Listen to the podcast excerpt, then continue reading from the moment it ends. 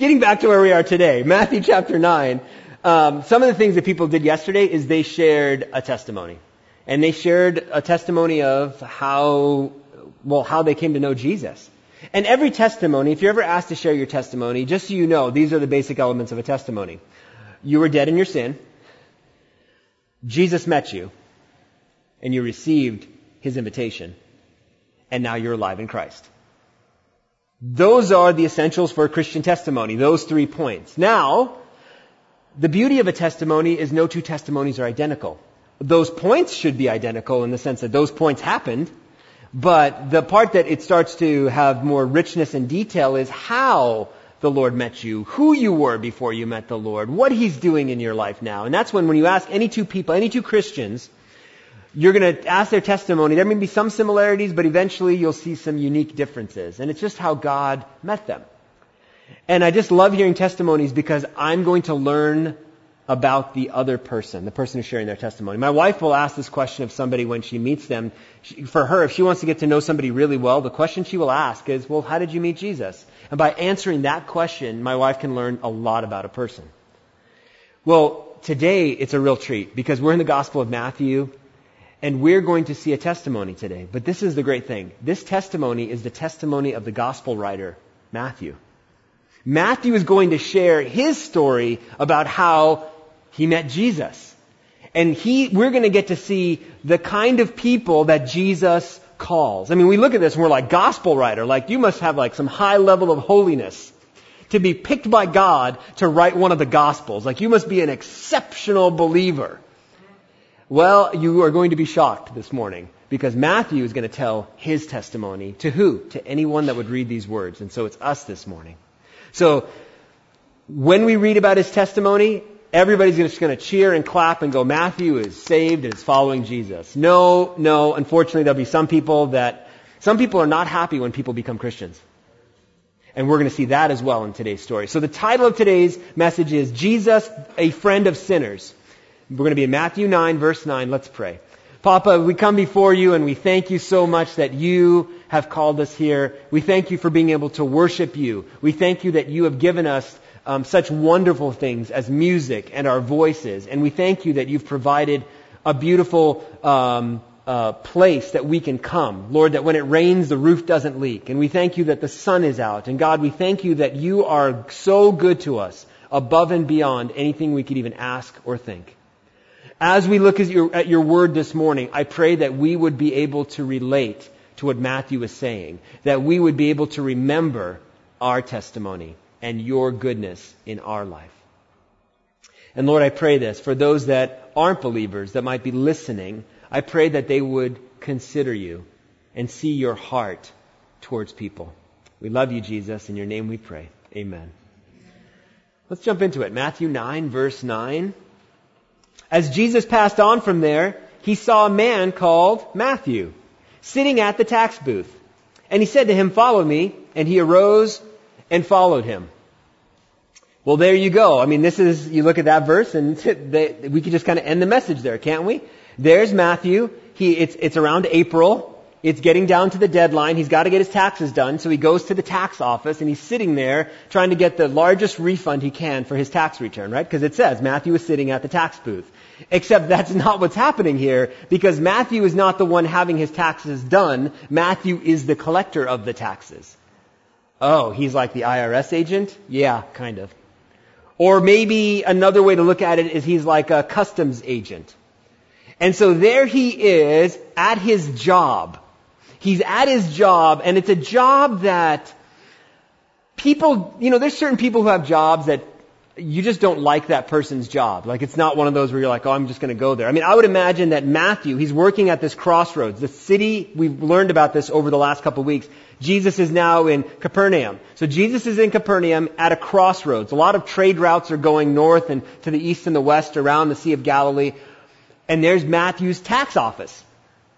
And as Matthew's there, he was a person that I can tell you this. When somebody had a free, you know, free lunch or something, they're like, you know what, I'm just going to go hang out with that tax collector over at his booth. Said nobody. Said no one.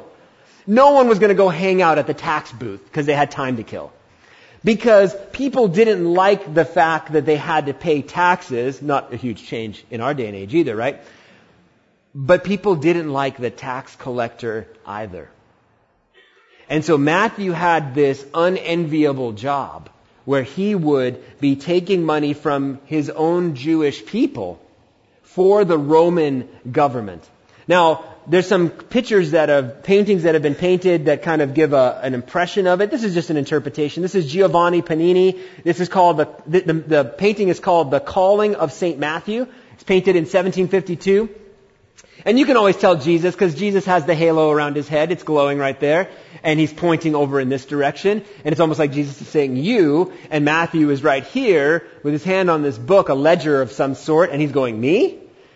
And then there's people all around. And I mean, of course, the architecture and all of that. It, it's, I wouldn't say that this would be accurate to that, that time period. However, I think it gives the impression like there's a Roman soldier back there. And it was an area of activity and hustle and bustle. And people would come and go. And it's kind of like the tax collector would set up his office or his booth where there was a bottleneck where people had to go through. Oh, I've got, I'm carrying all of my stuff. We're taking this whole, you know, load of goods through. Is there any other way I can get around? It's like, no, you've got to go through this. Oh, I'm going to have to go past the tax collector. Yes, you are. And if you didn't pay the taxes, then the tax collector could call upon the Roman soldiers to go deal with you. So do you realize and do you see why Matthew was not a liked person? He was taking money from his people and he was a betrayer because he was in cahoots with the Roman government. Um, here's a more modern picture, a still image from a, a, a, film about this story, and I think we have a picture of Matthew sitting at his tax collector booth. He doesn't look like a very happy man as he sits there. And he's got his ways to uh, uh, do some accounting, and he's got his handout, and he's got a ledger and ways to write and coins. And it's this handout like, give me money. No, it's, if you don't give me what I'm supposed to get, I'm going to make sure it gets taken from you. Matthew was that guy. I don't know what your impression is of like these gospel writers or the disciples where you kind of look and go, these are just these idealized, amazing people who, this was Matthew the guy who everyone hated. You know, these um, stories, as you read them, you may go, well, is his name Matthew? Because I read in some, it's, it's like, it's spelled, it looks like Levi, like the jeans, or the Jews may pronounce it Levi. But is it Matthew or is it Levi? Like, which one is it? Like, what is his name? Here's the answer. They're both his name. Matthew is his Greek name. And as he'd be interacting with the Roman soldiers who spoke Greek, I'm sure they would call him Matthew. But to the Jews, they would call him Levi or Levi. And so they're both his name. Um, we see that with other people as well. Peter, sometimes he's called in the Bible Simon. Same kind of thing. Two different languages. It's the same name. It's the same person we're talking about. Um, so we look at this, and Matthew's going to put a description of himself in here. Now, Matthew chapter 10, verse 2 through 4, you'll see this on your screen. The name of the twelve disciples are these. First Simon, who is called Peter. There you go. There you see the dual name thing. Andrew, his brother. James, the son of Zebedee. John, his brother. Philip and Bartholomew. Thomas and Matthew, the tax collector. James, the son of Alphaeus and Thaddeus. Simon the zealot. Judas Iscariot, who betrayed him. Okay. So, interesting thing. When we look at a list of names, you kind of go, well, there's a list of names. Some of them have attachments to family. Son of this, brother of that. Okay, great. But only one of them in here has a job description. And if you look at it, in verse number three, Philip and Bartholomew, Thomas and Matthew the tax collector. It's interesting because who's the writer of this gospel? It's right there on the top. Matthew.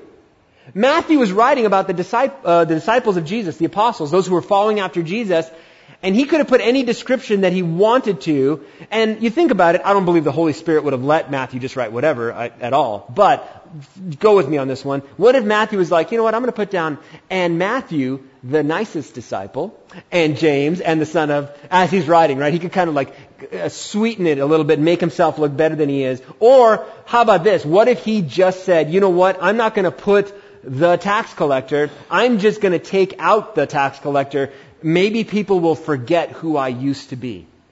Maybe I can just kind of erase my past. And here's the thing about it. I'm so thankful that Matthew doesn't try to sanitize his past. what you sometimes see is you'll see a person that they come to know Christ, and then it's this idea of like, well, who, you, who were you before you knew Christ? And remember the three points of a testimony. I was dead in my trespass and sin. Jesus met me and I received him, and now I'm alive in Christ.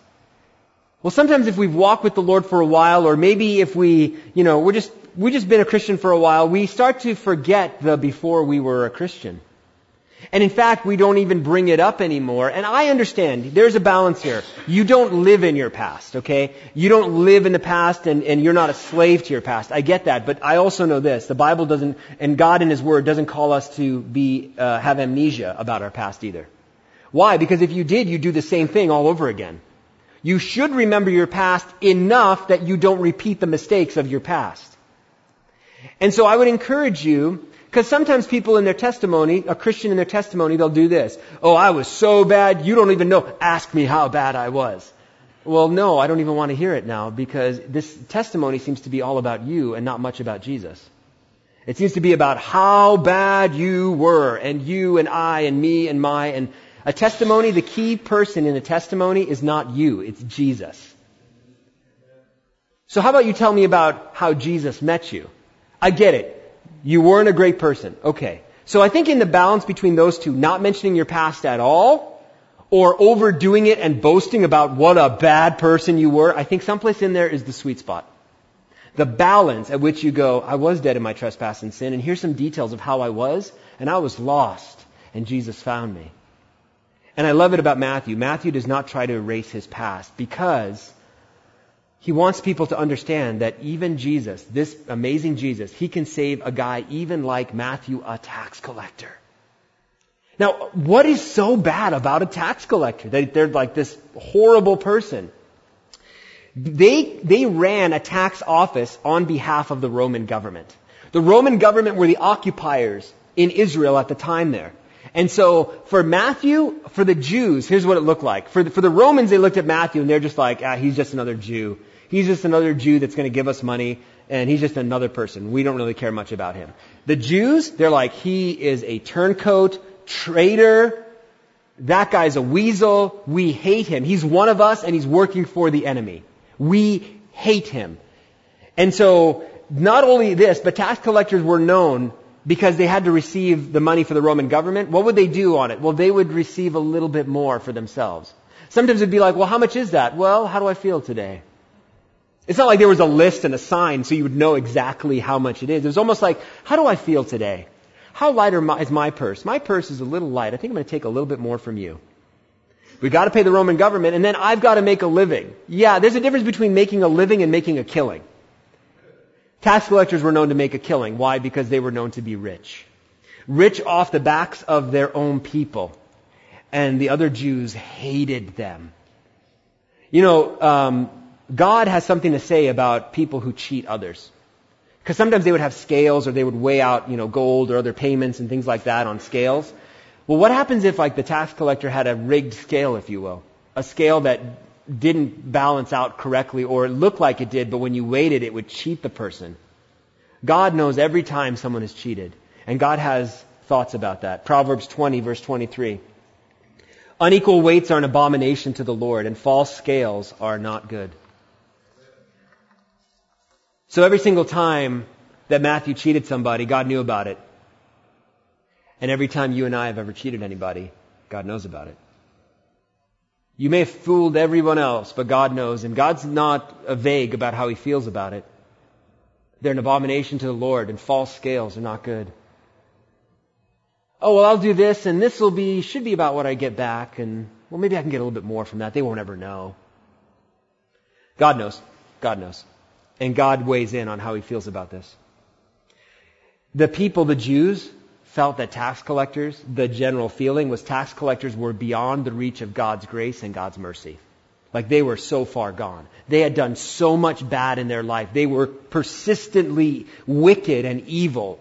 They were deceptive and wrong. And so they are so bad that God's grace and God's mercy can't even reach them. That was the th- thinking.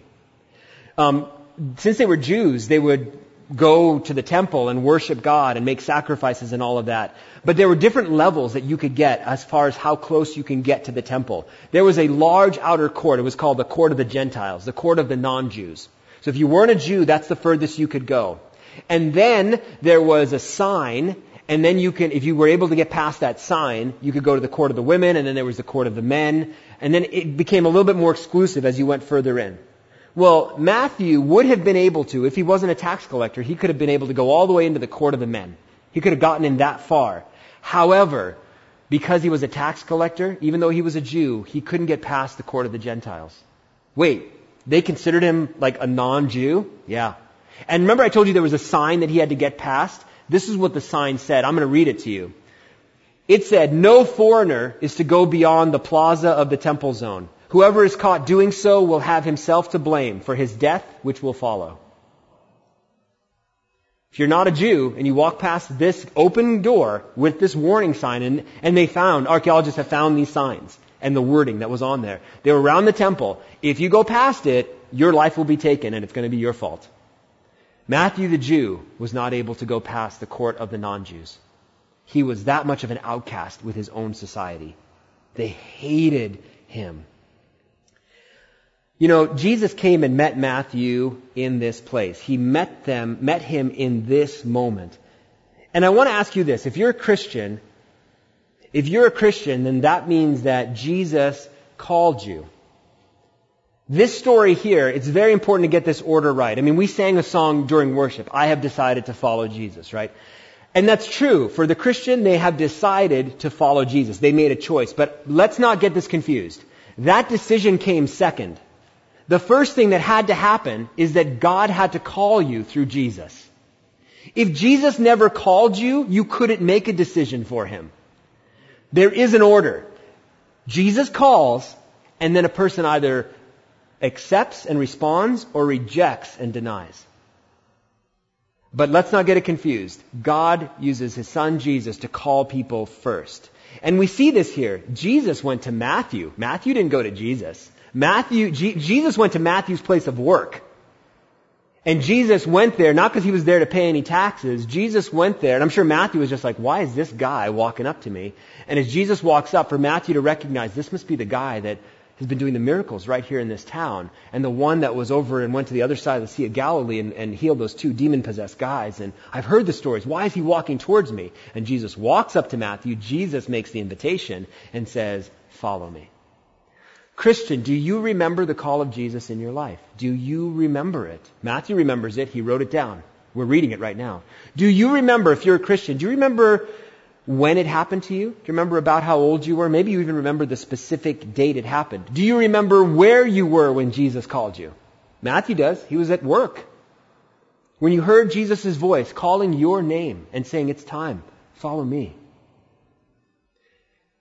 When it happened, where it happened, Here's a really important one, Christian. Do you remember who you were when Jesus called you? Maybe that's the most important of those questions. Do you remember who you were when Jesus called you? Matthew remembers who he was. And Matthew will tell people, I was a tax collector. I think sometimes we want to, we'll go back to that phrase, sanitizing our past because we're ashamed of it. We're ashamed of the things we did and the way that we lived. But I want you to understand, if you don't share some aspect of who you were before you knew Jesus, you know what your testimony sounds like? I was a pretty good person, then I met Jesus, and now I'm saved. If you're a pretty good person, then why did you need Jesus? You need a Savior to save you because you were dead. And I think when we share our testimonies, we should never minimize the fact that we were dead in our sins. Don't glorify your sin, but find that balance where you don't hide it. Maybe for some of you, yeah, there was some jail time and you're just like, I don't want anybody to know I went to jail because there's a stigma and there's a this and there's a that. Do you know how many gospel uh, followers and people that we read about in the, in, in the gospels here went to jail? Well, I was, I cheated people and I stole and I, we're reading about Matthew.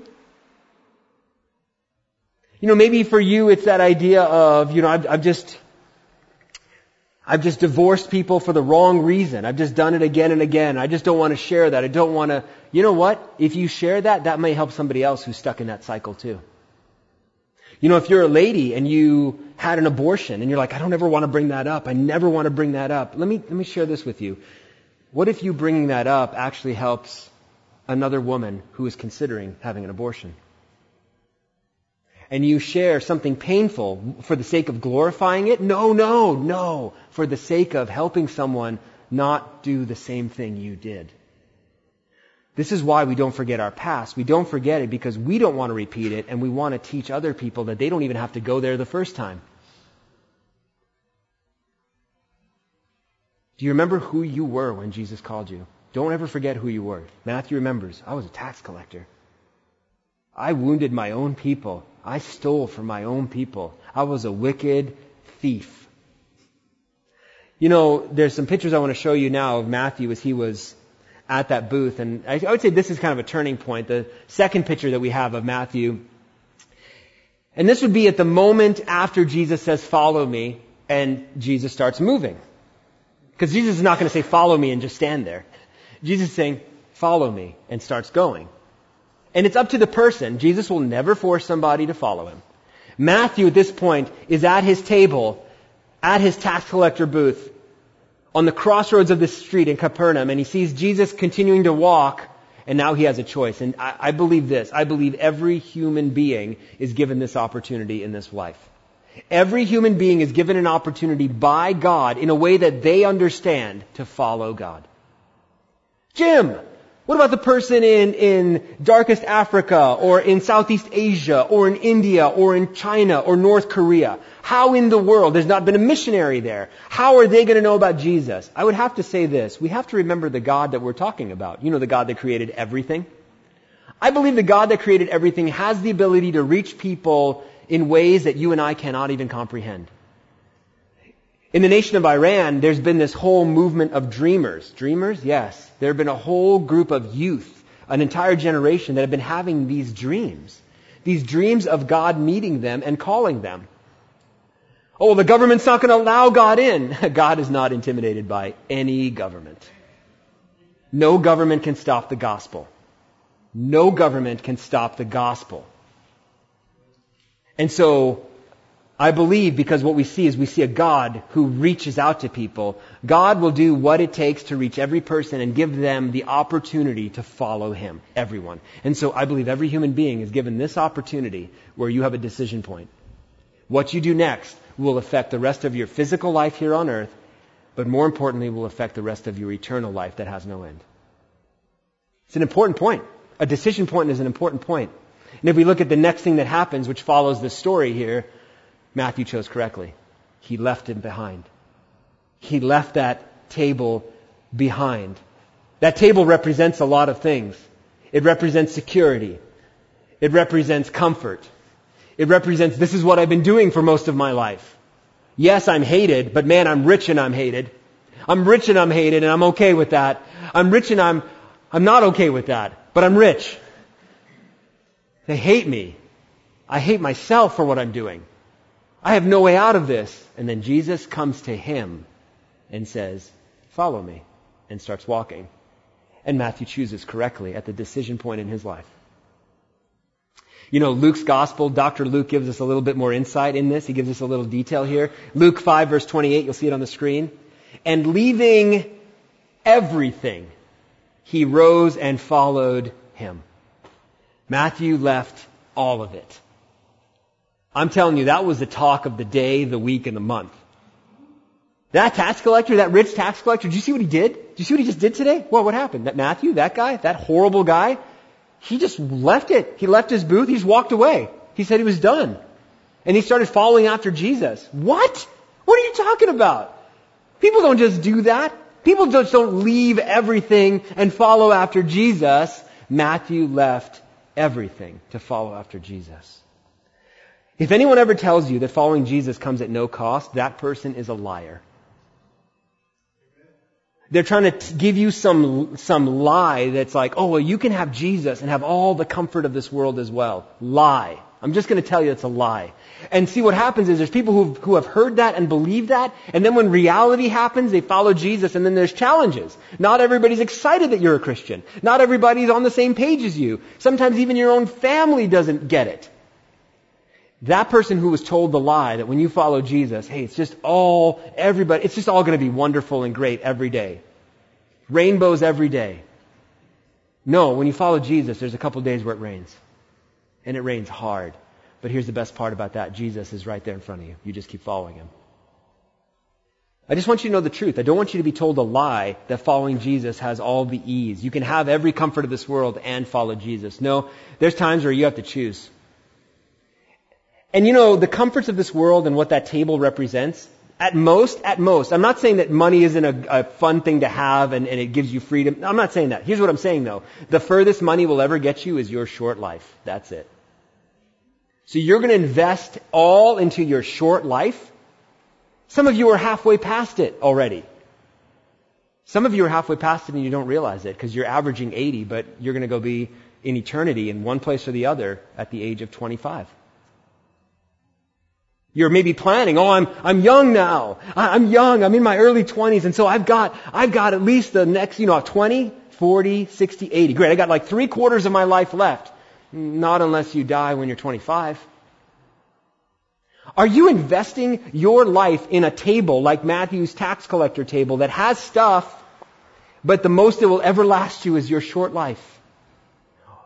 When Jesus is calling you and saying, follow me, and that journey, He will take you and it will lead to a life that lasts forever.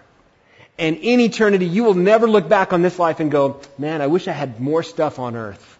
I really do. I really wish I had a little bit more money. I really wish I went on, you know, a few more vacations. I'm sorry. You're in heaven where everything is perfect in the presence of Jesus. I think if we have that heavenly mindset when we consider life here, we have a light touch on the things of the world. And we just go, hey, if I have stuff, it's great. And if I don't, if it came and it went, it went. It's just stuff. Don't invest all of your life in something that will only last as short as your life. Please take that to heart. I want to share this story with you. This story is a story from the 1800s. In the 1800s, India was spiritually dark. Hinduism was rampant throughout uh, India. And Hinduism is um, a religion that oppresses people. As an Indian, I can tell you that firsthand. I've seen it firsthand. I've seen what it does to people generationally, where they're convinced to waste their one life that they're given. You just stay in your caste system, you stay at that lower level, don't ever think you're ever going to become anything greater than what you are, and then they die believing that lie, and it was the only life that you have. They'd been told a lie that if you're good in that lower caste that you're at, maybe you'll reincarnate at a greater level or at a, at an, you know, at a higher level of the caste system. Well, Jim, hold on. The caste system, wasn't that abolished? Wasn't that legally abolished? Yes, legally abolished. But if you go to India today, it is practically in practice more now than ever before. It's just for countries like America and other, you know, Western countries. Oh yeah, we've abolished it. And then we just go, oh good, oh good, you've gotten further than where you're at. Meanwhile, how it actually operates, it still works that way. People don't marry outside of their caste. People d- take jobs within their caste because they're told you will never be better than this. You are in this position. Well, imagine the 1800s where Hinduism is throughout India, it's running rampant, and people are oppressed. And so the gospel of Jesus has not come to India in any large manner. So then missionaries came from England and Australia and the United States. And these missionaries were being killed by the dozens. They would show up, they would love these Indian people, they would get killed. I mean, killed like, we're going to cut your head off, and we're going to have you as an example. And what would happen? That's good. It's going to scare them away. They're going to stay away. What happens? We can't kill these Christians. They just keep coming. And they just kept coming. And they just kept coming. And many just kept giving their lives for Jesus and just kept giving their lives for Jesus. Why? So people in spiritual darkness would have a chance to know the true and living God. In 1880, a missionary came to this one village in northern India. It's a, an area called Assam. And when I was a teenager, I went there. It's right near the border of India and China. And the people that live there look half Indian and half Chinese. And it's kind of a fascinating place. But in the 1880s, there was a stronghold of Hinduism that, that was there. And this husband and wife, this family, they decided that they wanted to follow Jesus. They heard the truth of the gospel. They believed upon Jesus. And so this husband and wife and their, true, and their two children, they professed their faith, and they were baptized. Yesterday people got baptized, but there was no military force that showed up at the Kent home to arrest or kill the people getting baptized. But you need to know this. In portions of our world today, to be a Christian and to be baptized, which is a public thing, that could cost you your life. And for this husband and this wife and their two children, the village leaders heard about their conversion to Christianity and their baptism, and they wanted to make an example out of the husband. So they arrested the whole family. And they had the wife and the children tied up, and they told the father, You renounce Jesus. You renounce him, or you're going to see your wife and your children murdered. The husband refused to denounce Jesus, and his two children were executed by archers before his eyes. He was given one more chance. Renounce Jesus, and your wife at least will live. The man refused again, and his wife was similarly struck down. And they told him, they said, refuse Jesus, and you yourself at least can have your life. You can get remarried and maybe have another chance. You deny Jesus. And the man refused, and he followed his family into glory. Now, this story that was happening, witnesses that were there in that village in northern India, recall the man and what he was saying as he was told. Deny Jesus, deny Jesus. The man, when asked to deny Jesus or his kids would be shot through with arrows, he said, quote, I have decided to follow Jesus and there is no turning back. And then after seeing his children killed before his eyes, he said this, the world can be behind me, but the cross is still before me. And then being told to deny Jesus or your wife will be killed. He didn't, and his wife shot through with arrows. He said, quote, there is no one here to go with me. Still, I will follow Jesus. No turning back. No turning back. I wonder when the first time you heard the song I've Decided Jesus was. Because this is the origin of that song. In that village, this missionary comes in the 1880s and he hears this story that everyone is telling them. Why is this story so amazing? Because this man and his wife and his children, they would not deny Jesus and they were going to stand to death because they realized this life is not what it's all about. There is a life to come that lasts forever. And so when this missionary came in the 1880s to that village in northern India, an entire revival had broken out in that village, including with the people who murdered that man, his wife, and their kids. Those people came to know Jesus because they had never seen such love and dedication like that in their lives. That man, that missionary who came and heard that story, he passed that on to an Indian evangelist. That Indian evangelist wrote an Indian hymn about it. And that Indian hymn was, I have decided to follow Jesus, to Indian music. And it was like the first known hymn in Indian Christian churches. It is still sung to this day in India. It is like their bedrock song that they sing. And then a man, as American missionaries came back to the United States from India, they brought that song with them. They shared it with a Canadian songwriter. His name was George Beverly Shea. And he was a part of the Billy Graham ministry and crusades. And it became a song that was sung during the Billy Graham crusades. I have decided to follow Jesus. No turning back, no turning back. I think it's important for us to understand where the things we sing come from. And to understand that our faith has a depth. It's not this cotton candy, fluffy, I want to feel good. Oh, how do I feel? Oh, I have to sacrifice? Yeah, you're going to have to sacrifice. Following Jesus always involves sacrifice. Will your sacrifice require your life? No, probably not. It might, but probably not. But the point in this is that you are willing to give everything to Jesus, including your life. If we can show that verse again, Luke 5:28. At a decision point, so proud of Matthew, he chose correctly and leaving everything, he rose and followed him. So then Matthew at this point, it's the talk of the area. all the other tax collectors are like, why? And who, nobody leaves it. Like you die or somebody kills you in some dark alley because they hate you. But nobody just leaves being a tax collector for the sake of being a, ta- you know, not wanting to be a tax collector. Why did Matthew do it? So I'm sure Matthew got all these questions and Matthew just, I'm sure said something along the lines of, I'm following Jesus now. You're following Jesus? Wait, who's this Jesus? And so Matthew, because he's rich, because he has no doubt a large house, he threw a great feast for Jesus. And who did he invite? All these people who are asking questions, wondering, why in the world would you change, Matthew? You know what? Why don't you come to my house? I'm going to hold a party for Jesus, and I want you to, you can even ask him. He'll be there. You can ask him all your questions. And so the Gospel of Luke, chapter 529, says this, and Levi, Levi, Matthew, made him, Jesus, a great feast in his house. And there was a large company of tax collectors and others reclining at the table with them. Look at this. What a um, odd group of people that would be all here together.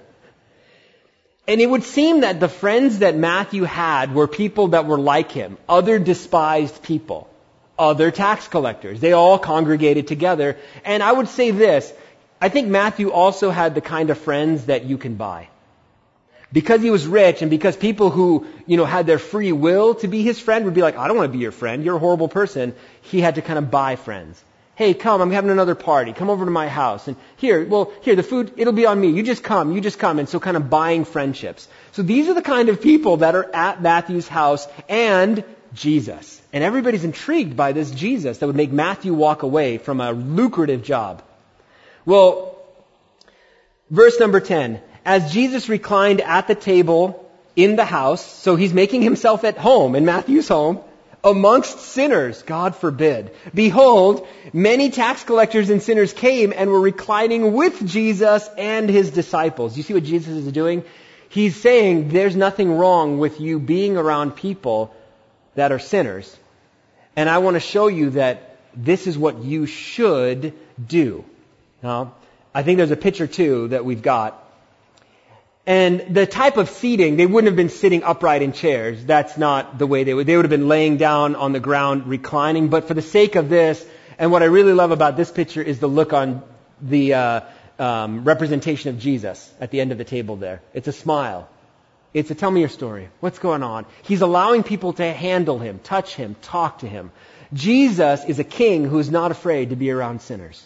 He's a king who loves people. Wait, but these are horrible people. Jesus loves horrible people. Because he loves me and he loves you. If you're like, well, I just got offended by that last thing, well, be careful because some other people are going to get offended in just a moment here and you don't want to associate with them. Verse 11, here are the other people. And when the Pharisees saw this, they said to his disciples, because they didn't have the guts to talk to Jesus, they said to his disciples, Why does your teacher eat with tax collectors and sinners? And just to help us out, we have a dramatic picture of men that would just be like, Can you believe this man? Why would he be eating with tax collectors and sinners? See, this is what happens when you think you're better than people. Eventually it'll come out eventually your superiority, and it's a false superiority, that you believe you're better than others, it will come out. But again, these guys didn't have the guts to talk to Jesus. So they're starting to talk to his disciples. And this won't be the first time that the Pharisees accuse Jesus of, of dining with sinners and dining with tax collectors. We actually see this multiple times because it happened multiple times. This wasn't a one-time thing. In Matthew 11:19, um, the Son of Man came eating and drinking, and they said, look at him. These are the Pharisees. They said, look at him. Look at Jesus. A glutton and a drunkard. First of all, that those two are wrong because both of those are sins. Being a glutton and being a drunkard are sin. Jesus is not anyone. He hasn't ever sinned. So that's a lie. Jesus was not a glutton or a drunkard. So they're falsely accusing him. But look what they accuse him of next. A friend of tax collectors and sinners. That is true. Yes, that one's true. The first one's a lie. He's not a glutton or a drunkard. But yes, Jesus is a friend of tax collectors and sinners. And you know, it's almost like tax collectors were so bad they had their own category because you couldn't just go, you know, Jesus is a friend of sinners. Jesus is a friend of tax collectors and sinners. Because tax collectors were really bad. I don't know where you stand. I don't know if you're that person. It's like, you don't know though my past. You don't know my, you don't know my, well, Matthew, I think, is a guy that has a past like that. And Jesus knows Matthew's past, and here's the best part Jesus knows Matthew's future. Jesus knows your future too. You know, that when Jesus calls you, I would encourage you strongly to follow him. Leave whatever things that you're investing your life in that will only last this short life. And now here's the thing, is God going to ask that you give him that all those things suddenly disappear? No, some of those things you still have in your life. It, apparently Matthew still had his house. It's not that you suddenly physically lose all this stuff, it's that in your heart, which is the most important thing, you're willing to let go of everything, including your own life, for Jesus' sake. That's it. It's a heart issue. Well, so these Pharisees, they got an issue with Jesus. They're calling him a friend of sinners. They mean it as an insult, but you know what? Jesus takes it as a title of pride. You're right. I am a friend of sinners. You're absolutely right. And you know what? It's okay if his followers, meaning you and I, Christian, if you are known as a friend of sinners. Now here's something that I want to make very clear. Jesus loves everyone. Everyone. Jesus never endorses the sin of anyone. He loves everyone. He never endorses the sin of anyone. And see, I think that's where sometimes Christians can tangle. Like, how can I hang around sinners if they're doing things and like, I, I mean, then am I going to do those things or am I going to like say what you're doing is okay? No. And here's the thing. While Jesus was there with those tax collectors and with the people that were there, the friends of Matthew, if they asked Jesus a question like, well, Jesus, what do you think about this thing that I'm doing? Or, or what do you think about, you know, when I use unmeasured scales or unbalanced scales? You know what Jesus would have done? Jesus would have been like, well, I don't want to hurt your feelings, you know, and uh, I want to be socially acceptable to you, and uh, I don't want to offend you. Jesus would have just said, I love you, and that's a sin. That's what you and I, as followers of His, are called to do. I think sometimes Christians are afraid to call sin sin. Oh, it's not socially acceptable. What will they think? Since when have you led your life based on what people think? Because I tell you, that's going to lead you the wrong way. Jesus, if he was ever asked about whether something is a sin or not, Jesus would clearly go, that's a sin or that's not a sin. But Jesus isn't there to point out all their sins. You know what Jesus uses first with sinners? He loves them. He loves them. He just goes, I love you. I want to hang out with you. I want to learn about you. I want to know what's going on. And then, if things are happening, Jesus will never partake in sin. So, oh wait, what if some of them were drinking or what if some of them were doing? I can tell you this, Jesus wouldn't have been. So he has the ability to be around them and what they're doing, but it doesn't draw him into sin, yes. Now for some people, if you're around certain types of people and certain, if you're, well, if you're an alcoholic, oh, you know what? Jesus was a friend of sinners. So, man, they're just throwing a kegger over there and I'm just going to go hang out with them because I want to be their friend. Don't you do that. Here's why. Because for you, that temptation is too great. You won't be, you're going to, you're going to fall and crash hard. There are certain arenas in life where you can be called to go to where that thing won't tempt you. It won't be something that you personally struggle with, and you will actually be able to minister to people that are stranded in that sin. What do you do? You love those people, just like Jesus would. And do you condone sin? You never condone sin. Well, how do I know what sin is and what sin isn't? It's really awesome. God wrote a book. And He tells us. And it doesn't matter what the, the trend is in 2018, that doesn't change what God says is right or wrong. I love how Jesus shows us the balance. And how does he show it to us? By doing it. He does it. He loves sinners.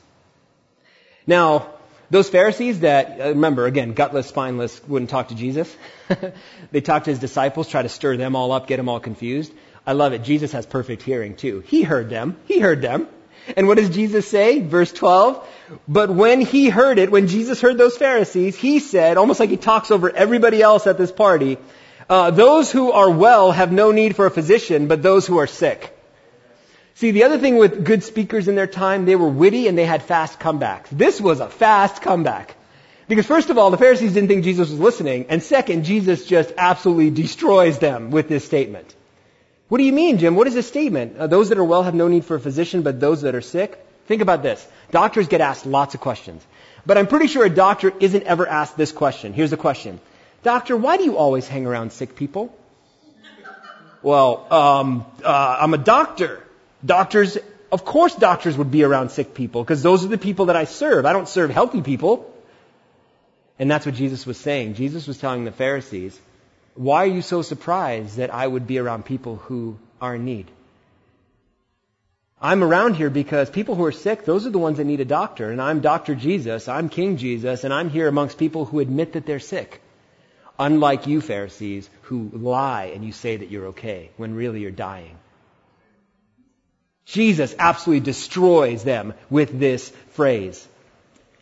And Mark gives us even one more line, if you'd look on your screen here. When Jesus heard it, he said to them, this we've seen before, same story. Those who are well have no need for a physician, but those who are sick. And Mark gives us a little bit more. I came not to call the righteous, but sinners. See, if you call yourself a Christian, that means you have a Savior who's Jesus, who saved you from what? He saved you from your sin. If you go, well, I'm not that bad of a person, but I'm a Christian, I'm sorry, what did Jesus save you from? If you weren't that bad of a person, then you didn't need saving. But if you were dead, you needed saving. So are you dead or are you not dead? And Jesus doesn't allow a person to have pride in their life and accept Him. You can't have pride and accept Jesus at the same time. That's why the Pharisees wouldn't accept Jesus. They wouldn't let their pride down. They wouldn't admit that they were okay. I mean, that they weren't okay.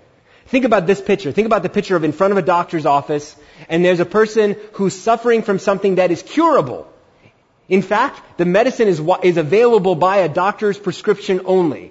And there's a doctor inside the office looking outside his window with medication in hand, and there's a person on the sidewalk suffering from this curable illness. If it's not cured, they will die from it. I ask you, isn't it foolish for that person to be standing on the sidewalk looking at the doctor through the window, holding the medication, the doctor is, and going, oh, I'm good, I'm good. And the doctor's going, you need this. And for that person on the sidewalk going, no, I'm, I'm fine. I'm good. I'm, I'm really good. My life is good. I'm a pretty good, I'm a pretty good person. I don't, that's everybody that's not a believer. I need you to have a picture of it. Jesus is calling to them. As long as pride keeps you from walk, humbling yourself and walking into the doctor's office and going, I'm sick. I'm sick with sin and I need the cure and I know you're the only one that has the cure. Unless a person comes to the doctor, the only doctor that has the only medication that can cure sin, that person will die in their sins. And the tragedy of it, it is purely treatable. It is a treatable illness. Jesus will not stop offering the cure. Jesus himself is the cure. He died on a cross for people. So this is what I love about Jesus now as we're coming to the end of the story here. Jesus gives these Pharisees, these prideful men, he gives them a homework assignment. A homework assignment? Yes. I love it. Jesus gives out homework. Verse 13. Go and learn what this means. Here's some homework for you guys. I desire mercy and not sacrifice. And then Jesus comments, For I came not to call the righteous, but sinners. Okay. Go, um, go learn, oh, this is actually in your, in your text. Go and learn what it means. I desire mercy and not sacrifice. So, so Jesus gives them homework, the Pharisees, who should know where that, that verse comes from in the Bible. And Jesus said, go figure out what that actually means, and maybe then you Pharisees will understand what I'm doing here, right now. Now you may wonder, where was the homework from? What verse in the Bible was Jesus talking about? Hosea 6, 6, Old Testament, it's on your screen. And this is God speaking to his children. For I desired mercy and not sacrifice, and the knowledge of God more than burnt offerings. What does this mean? This means that there were people that were saying, you know what? I'm not going to be merciful and love people. Instead, I'm just going to mm, throw an extra 20 in the offering plate. You know what I'm going to do? It's like I'm going to buy God off. I'm going to do, I'm going to volunteer and do a lot of good things. I'm going to, I'm going to, um, maybe, um, dig some wells for people where they have no fresh water. I'm to do all these good works, but I, and that's to kind of allow me to be unmerciful and unloving to certain people that I think don't deserve it. That's what God called his people on in Hosea. He said, I desire steadfast love and not sacrifice. In other words, God's saying, don't try to buy me off. Don't try to buy me off by paying me or giving me things. I own everything anyway. Jesus says, I desire, rather than burnt offerings, I desire your mercy. I desire your love. Do you realize what Jesus is saying to those Pharisees? Jesus is saying, you are those guys. You are unmerciful and unloving men. You think you are superior to others. You think that because you wear your holy and righteous robes, because you pray twice a day, because you do all these holy things, you think that you're buying God off. Well, God is not bought off by anyone. God desires that your heart would be merciful to everyone. Could you imagine what our country would be like if people took on the attitude that God tells us we should take? What if every person in just our small country took on this attitude of I'm no better than anyone else and I'm called to be merciful to everyone else? What would we be like? Now, I have no illusions that everybody in our country is just going to suddenly adopt that because unless you follow Christ, there's no reason for you to adopt this. But here's the thing. What would happen if every Christian that lived in our country adopted this? And that we as Christians wouldn't look at other people. I mean, Humboldt County, there are a lot of people that for each of us, there could be certain people that it just, oh, it just is little hard to love them. And maybe in the dark recesses of your heart someplace, there's this, and the reason it's so hard is because I know I'm a little bit better. I'm a little bit better than them. I pray that if you ever have that thought, that you would ask God to forgive you of your wrong heart immediately. Because I have to say this, I too am definitely um, able to do that. And I'm ashamed to say that, but if we're going to be honest here, we are. And if anybody here says they've never done that, then you're not believable. I'm sorry. So be real. If you have a pharisaical heart when it comes to people and you're just like, they deserve that, they're, they're beyond God's reach, they're beyond God's mercy, uh, stop lying. They're not. Pray a different prayer. Pray, God, let my heart be as large and as open and as loving as yours is. And at the same time, go, God, let me share truth with people who are stranded in sin. Not condoning their sin, but loving them even through it. So, and being an example for them so that they might see that there is a way out of it. Now, as we close this message, this pastor would like to share an assumption with you. An assumption, yes, I want to make it so clear this is an assumption. But I'm going to show you my homework. Here's my homework. I believe that Matthew came from a God-fearing family. He's a tax collector. What would make you think he came from a God-fearing family with him just being a tax collector? Well, remember his names. His Hebrew name was Levi. That's one of the sons of Jacob in the Old Testament. That was part of the priestly tribe. So his family named him Levi, which would tell me there's some association there. He must have had some upbringing in the ways of God. Not only that, the name Matthew, it's the Greek name Matthew there. Matthew means the gift of God. Wait a second. So his parents, you know, giving him two names here, kind of the name that he's known with the Romans and the name that he's known within his family. Both of them, Levi, a priestly name, and then Matthew, a gift of God. It, it seems as if he came from some upbringing that he knew what the truth was. In fact, the, here's another reason why I'm making this assumption. Matthew, of all the gospel writers, Matthew quotes the Old Testament more than Mark, Luke, and John put together. If you took all the Old Testament quotes in Mark, Luke, and John, they don't equal the 99 quotes of the Old Testament that Matthew uses in his gospel. This boy knows the Old Testament. How does he know the Old Testament? He quotes from the law, the prophets, and the history. How does Matthew know all this? Because I believe he was raised knowing it. And as we're thinking about this here, I want you to know if you're the parent of a prodigal, we have the parable of the prodigal son, right? And we, we, we get hope from that, that the prodigal son will find himself in the mire and the muck feeding pigs and remember that there's a home that he can go back to. But how about this? How about I propose this to you that Matthew is an actual prodigal? That Matthew was actually raised in a home that taught about the goodness of God. And that Matthew, like so many people then and even now, decided I could follow God's ways or I could go after the money. And he went after the money. And, and here's the danger about us going after some of the things of our own flesh. Here's the danger. Listen, you may actually get what you're chasing. And when you get what you're chasing, you go, is this it? Matthew was a miserable person sitting at a tax collector booth, a rich man that was so lonely. And the hole in his heart was not satisfied by what he chose to chase in his life. And he was, for him, a prodigal. He was far away from ever being reached by God. And for Matthew, it was too late for him, except that there's this awesome king that goes to people who are lost and goes to them and invites them and says, follow me. Matthew didn't even have the courage to seek out Jesus. Jesus went to him. So if you're the parent or the grandparent of a prodigal, maybe you never thought about this, but consider Matthew as a prodigal son who came back to the Lord and then wrote a gospel about the goodness of God. There's always hope. Don't you ever lose hope. So Jesus is calling. And this morning, there's no way that we're going through this message and Jesus isn't calling you. There's no way that Jesus isn't calling you. The question is, you have that decision moment, that point where you're standing at the table, and you have to decide whether you'll follow Jesus or whether you'll stay at the same table where you've, that you've made. I'm going to invite the worship team to come up, and as they do, I just got to ask if you'd bow your heads and close your eyes.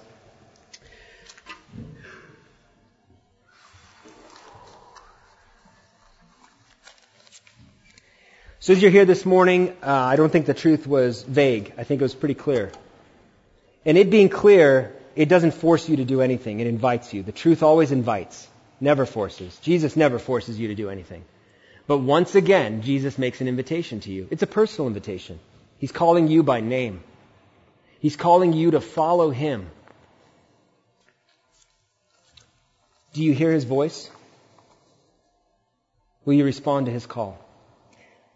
if you would like to accept Jesus Christ as your Savior, like Matthew did, you're willing to leave everything else behind to follow Him. You realize all the stuff that in this world is not going to mean anything without Jesus. If that's where you're at, the struggles you're having, the challenges that you're having, you need to admit you're sick. Sick with sin. You need to admit that you need somebody that can save you. Somebody greater than you. You have to humble yourself. And if you find yourself in that place this morning, oh, I have to tell you, Jesus never turns away somebody who comes to him and asks him for help. If you'd like to receive Jesus into your heart, pray a prayer like this to the Lord. He hears you. He knows you. He's always known you. Jesus, I need you. Jesus, I'm sick with sin. I'm stranded in my sin. I'm not happy where I'm at. Jesus, I believe you died for me. I believe you took all of my sin on the cross. Jesus, I believe you're God's Son and that you died and you rose again. Jesus, forgive me of all of my sins and give me the power to walk in your ways from this day forward. Jesus, help me to help other people who are stuck in sin too. I love you, Jesus. Thank you for making me a Christian. With your heads bowed and eyes closed, if you're here this morning and you've prayed that prayer to ask Jesus Christ into your heart, I won't embarrass you, but would you just raise your hand so I could pray for you. I see your hand and your hand. I see your hand and your hand. I see your hand. Is there anyone else? I see your hand. I see your hand. You may put your hands down. Father, you're moving in the hearts of people. For each one of these people, as they've raised their hand, as they acknowledge their need for you, no turning back, no turning back. They can't do it in their own strength, so they need your power. Holy Spirit, we pray that you would fall afresh upon them, that you would give them power that they don't have, your power to walk in your ways for the rest of their lives. And God, we pray you use them to be a light, that they wouldn't hide their past, but their past would be part of their testimony as they tell people and people realize that Jesus loves even them. Thank you, Jesus, for inviting us and calling us. Thank you for being our friend, the friend of sinners. In Jesus' name we pray, and all God's people said, Amen. Amen. Lord bless you guys. Listen, if you ask the Lord into your heart, don't leave here without telling somebody. Don't leave here without telling somebody. Um, there'll be a few people that will be standing over there. We'd love to pray with you. Um, we've got service this Wednesday. God bless you. Let your light shine because there's a community of people who are sick that need to know who Jesus is.